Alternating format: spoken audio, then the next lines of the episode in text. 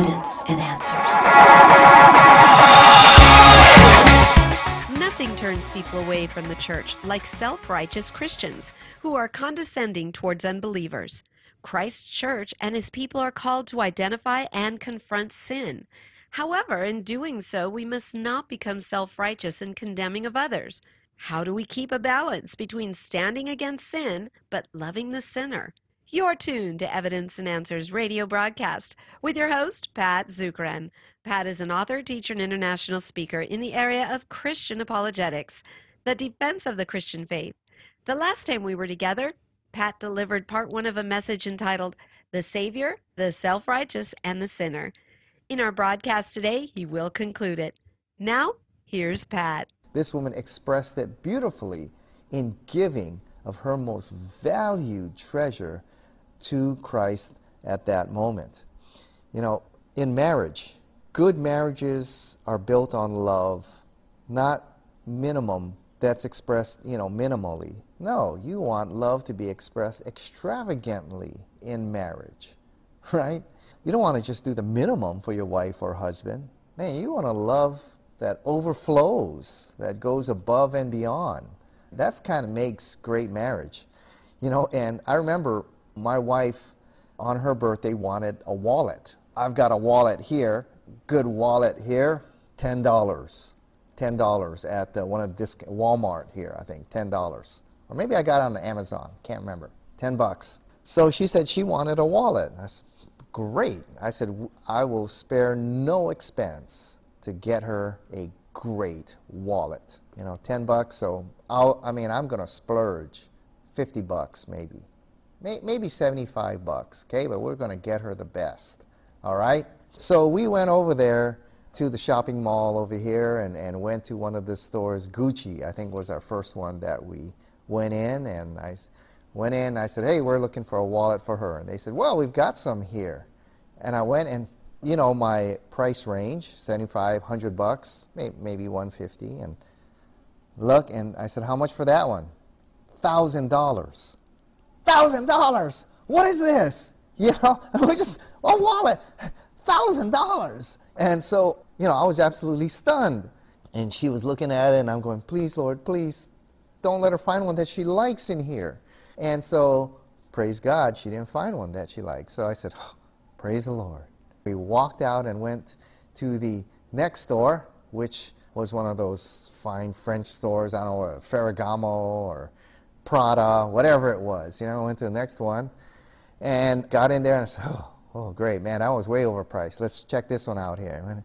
Wallet, yeah. 750 bucks, 8,000 bucks. Well, yeah, what is, it's just a wallet, man. You know, and, and I was just absolutely stunned. I went to the next one, Prada, whatever it was. Same thing, you know, and I'm going, what, what is this? You know, and I felt like telling her, forget it, forget a wallet. Let's go to Walmart.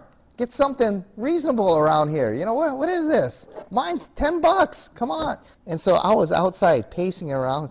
Good night. You know, I can get a set of golf clubs. You know, I can get a brand new Mac computer. Uh, anyway, then I think the Holy Spirit convicted me, and I was sitting there going, hey, she doesn't ask for much. She's not a big shopper. She doesn't buy a lot of extravagant things. But on this one occasion, it is her birthday. And she hasn't bought a wallet in 15 years, and, and she'd like a, a nice one for once. Do you love her minimally, or you want to express your love for her extravagantly, above and beyond? And I thought about it for a while, and I said, you know, she deserves it. She certainly works hard as a doctor. She does a lot. It's within our budget. We're not going to go broke. And I can put up with a three, four year old laptop for another couple of years. Okay, I don't need the latest and greatest right now. The one I got is working more than fine.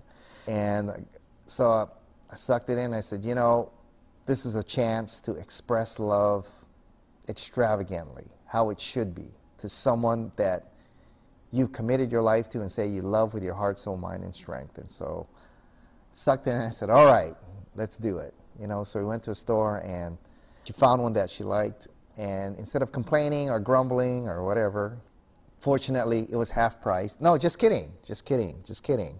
But I think it, it was a discount, I think. Guy gave us a discount. I think he saw me and, you know, my stunned, no.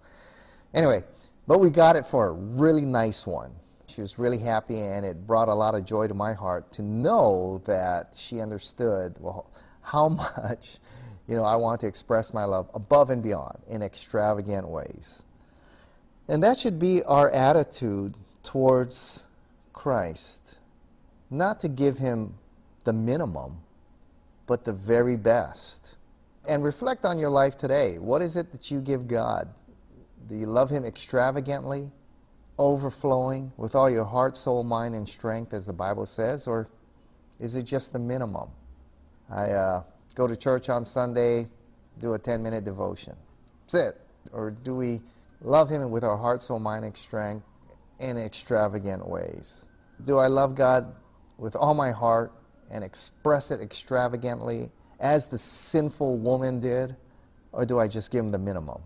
You know, a good question to ask is if someone was spying on you for the whole week and you didn't know they were watching you, would they know that you are a committed disciple of Jesus Christ?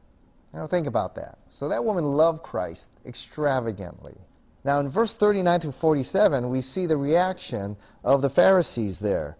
It says, Now when the Pharisee who had invited him saw this, he said to himself, If this man were a prophet, he would have known who and what sort of woman this is who is touching him, for she is a sinner. And Jesus answering said to him, Simon, I, I have something to say to you. And he answered, Say it, teacher. A certain money lender had two debtors. One owed 500 denarii, and the other 50. When they could not pay, he canceled the debt of both. Now, which of them will love him more? Simon answered, The one, I suppose, for whom he canceled the larger debt. And he said to him, You have judged rightly. Then turning toward the woman, he said to Simon, Do you see this woman? I entered your house, you gave me no water for my feet, but she has wet my feet with her tears and wiped them with her hair. You gave me no kiss, but from the time I came in, she has not ceased to kiss my feet. You did not anoint my head with oil, but she has anointed my feet with ointment. Therefore I tell you, her sins, which are many, are forgiven, for she loved much. But he who is forgiven little loves little. And so you see the reaction of the Pharisees here. They thought, well, Jesus can't be a prophet. You know, back then they were very meticulous and legalistic about cleanliness. And these Pharisees would never allow a woman like her to get close or even more to touch them. That would make them unclean. So the Pharisees were shocked that Jesus would allow this woman to defile him by touching him.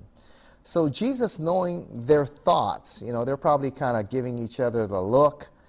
Maybe the Pharisee next to Simon kind of leans over to Simon and says, Hey, check that out there. It's, it's not a prophet. And Jesus knows exactly what they're thinking. Not only does he knows all about this woman, he knows all about what they're thinking. So he is indeed a prophet. In fact, something even more. And Jesus ends up telling a story. In that story, one man own, owes 500 denarii, the other 50. And back in those days, if you owe that kind of money, you might spend some time before the court and perhaps maybe some time in jail but they are forgiven of that debt. And Jesus asked them, Well, which one would love more? And they said, Well, the one that had the greater debt.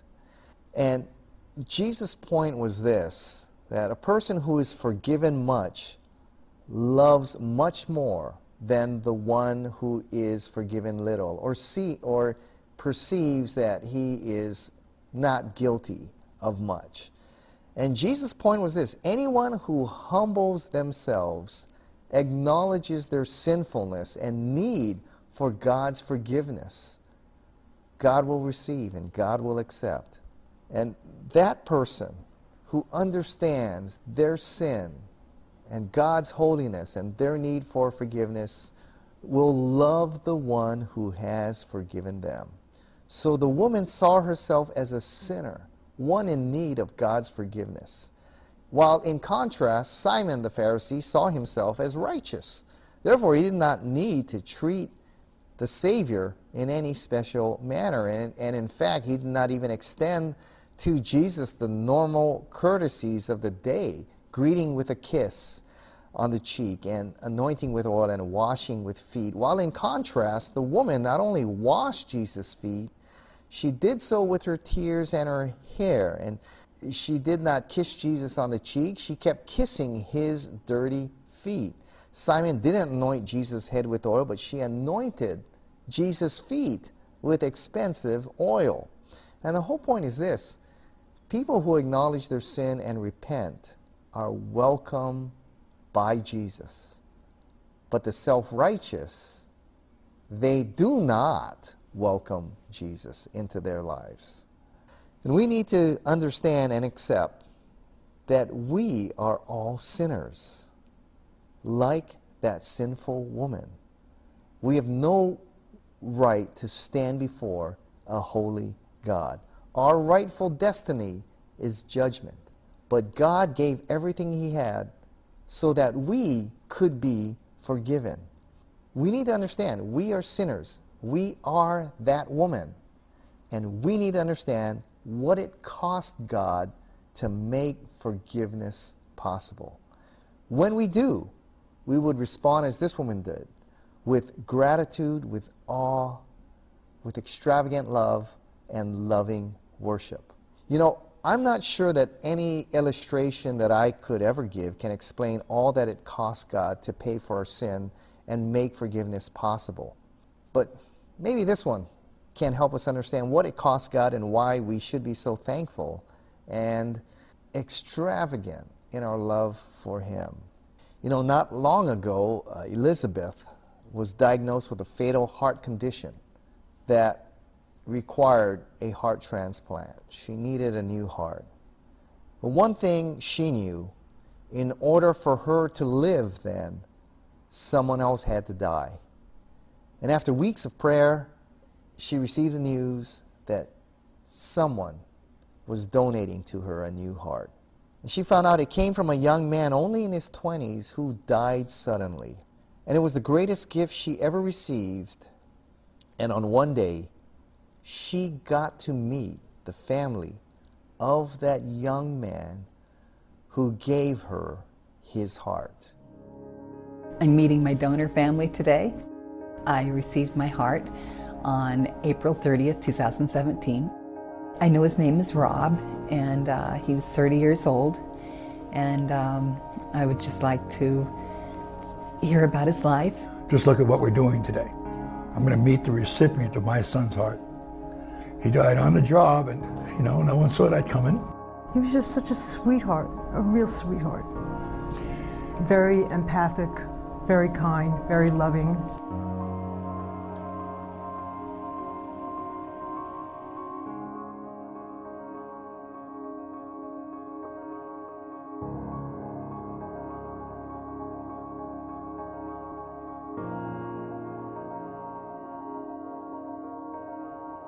I'm just very, very happy that I'm going to get to meet Elizabeth because um, in the end,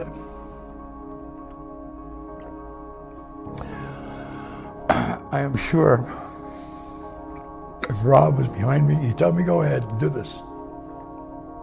Because that's the kind of guy he was. I was just thinking about what I wanted to say to them, so uh, how thankful I am that they chose to donate life.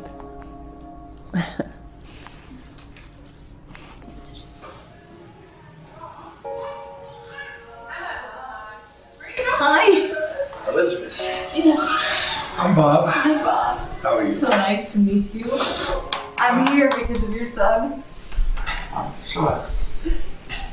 So what? So happy to meet you.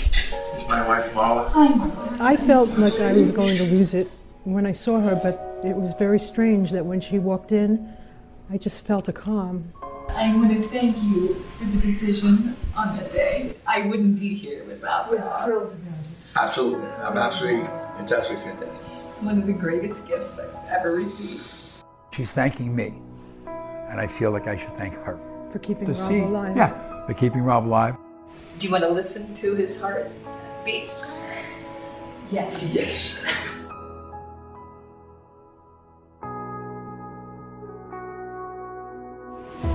There you go.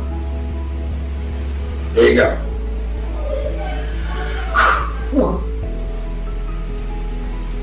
Try to listen to this. Yes. Yes. I'm glad I didn't break up too much, but it was exactly like holding him. It was. That's how it was. I miss it dearly. I've been praying for you and for him, and I've been able to live a full life. I've been able to live a life I couldn't have lived without it. That's just a beautiful thing. It is. It's tremendous. That's a very powerful moment, isn't it? And you know, when Elizabeth, the recipient, you know, when she met th- her donor family, the words that she said, I am here because of your son. We have eternal life and, and life in its fullness now because of his son. You know, then she said, I'm able to live a full life now because of him. It cost a father and a mother their son so Elizabeth could have life.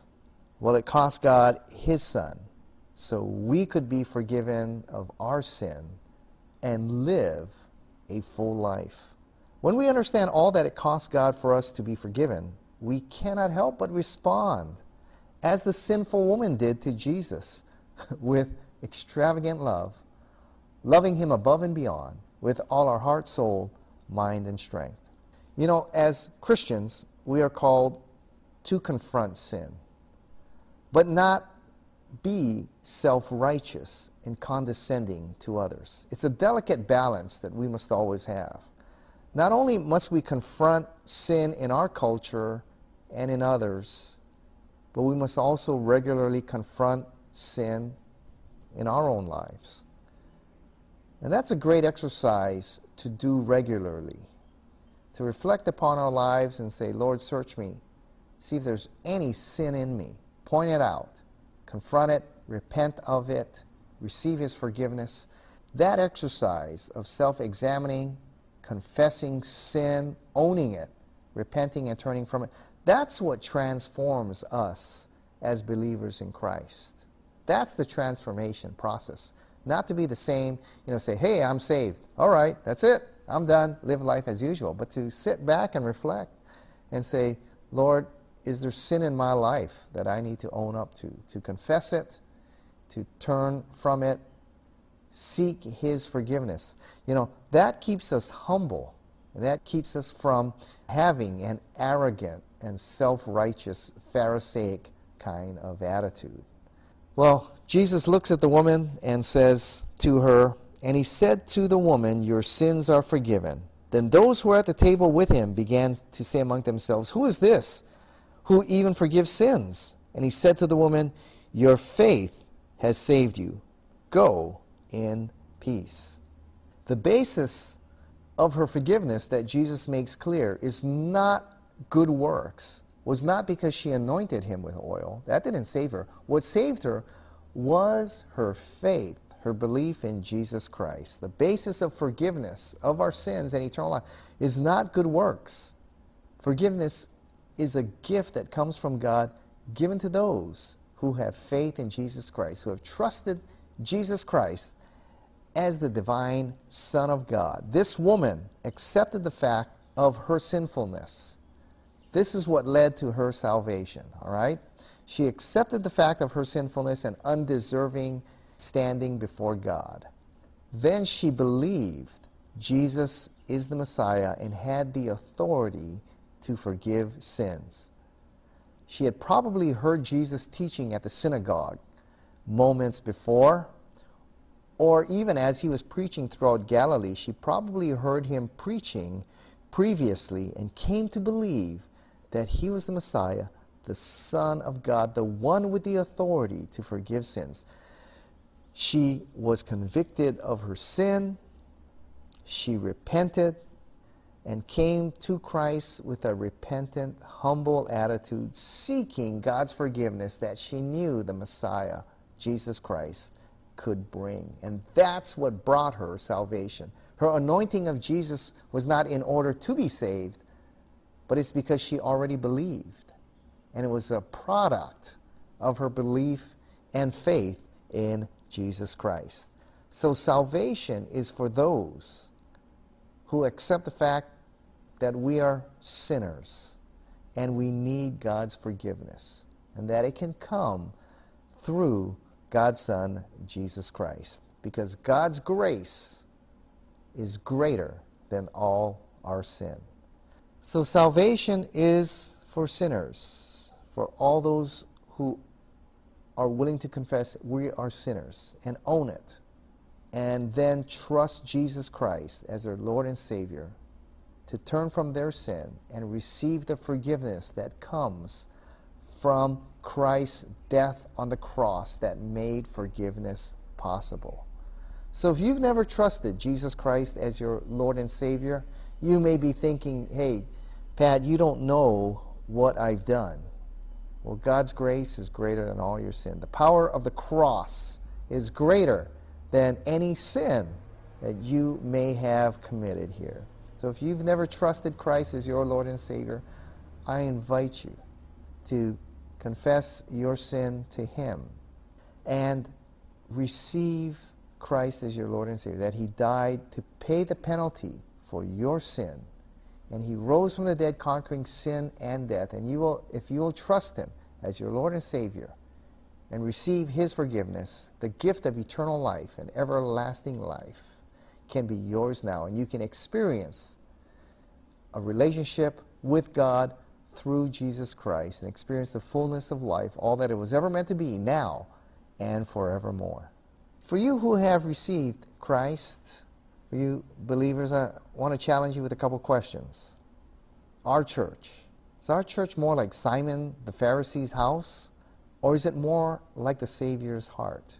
You know, there's a danger that a church not lose its focus and mission to seek and save the lost. There is a danger of becoming a sanctuary for the self righteous instead of a sanctuary that brings sinners to the Savior. If you've been a Christian for a while, I want to challenge you with a question Am I like Simon the Pharisee or am I like the Savior? You know, there is a danger for those of us who've been in Christ for many years that we become prideful and self righteous. So we must always be aware that Pharisaic pride not overtake us. You know, it can sneak up on us like a mist. And once we are engulfed in it, it, it can cloud our perspective and we lose our focus on what God has called us to do, reaching the lost people for Christ. So I leave you with those challenges. You know, our message today has got to be a well balanced message that identifies sin. You know, Christ confronted sin. All right? He just didn't dismiss it. He identified it and confronted it. He called this woman a sinful. He said her, sins are many.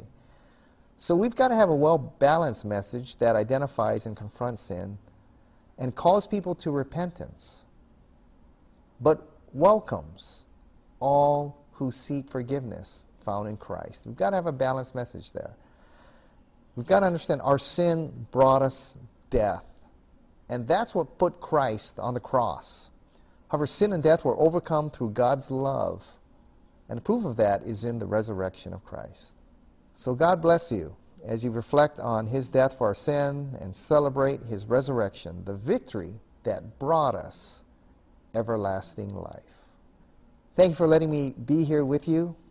I look forward to being with you live. So until then, aloha from Hawaii.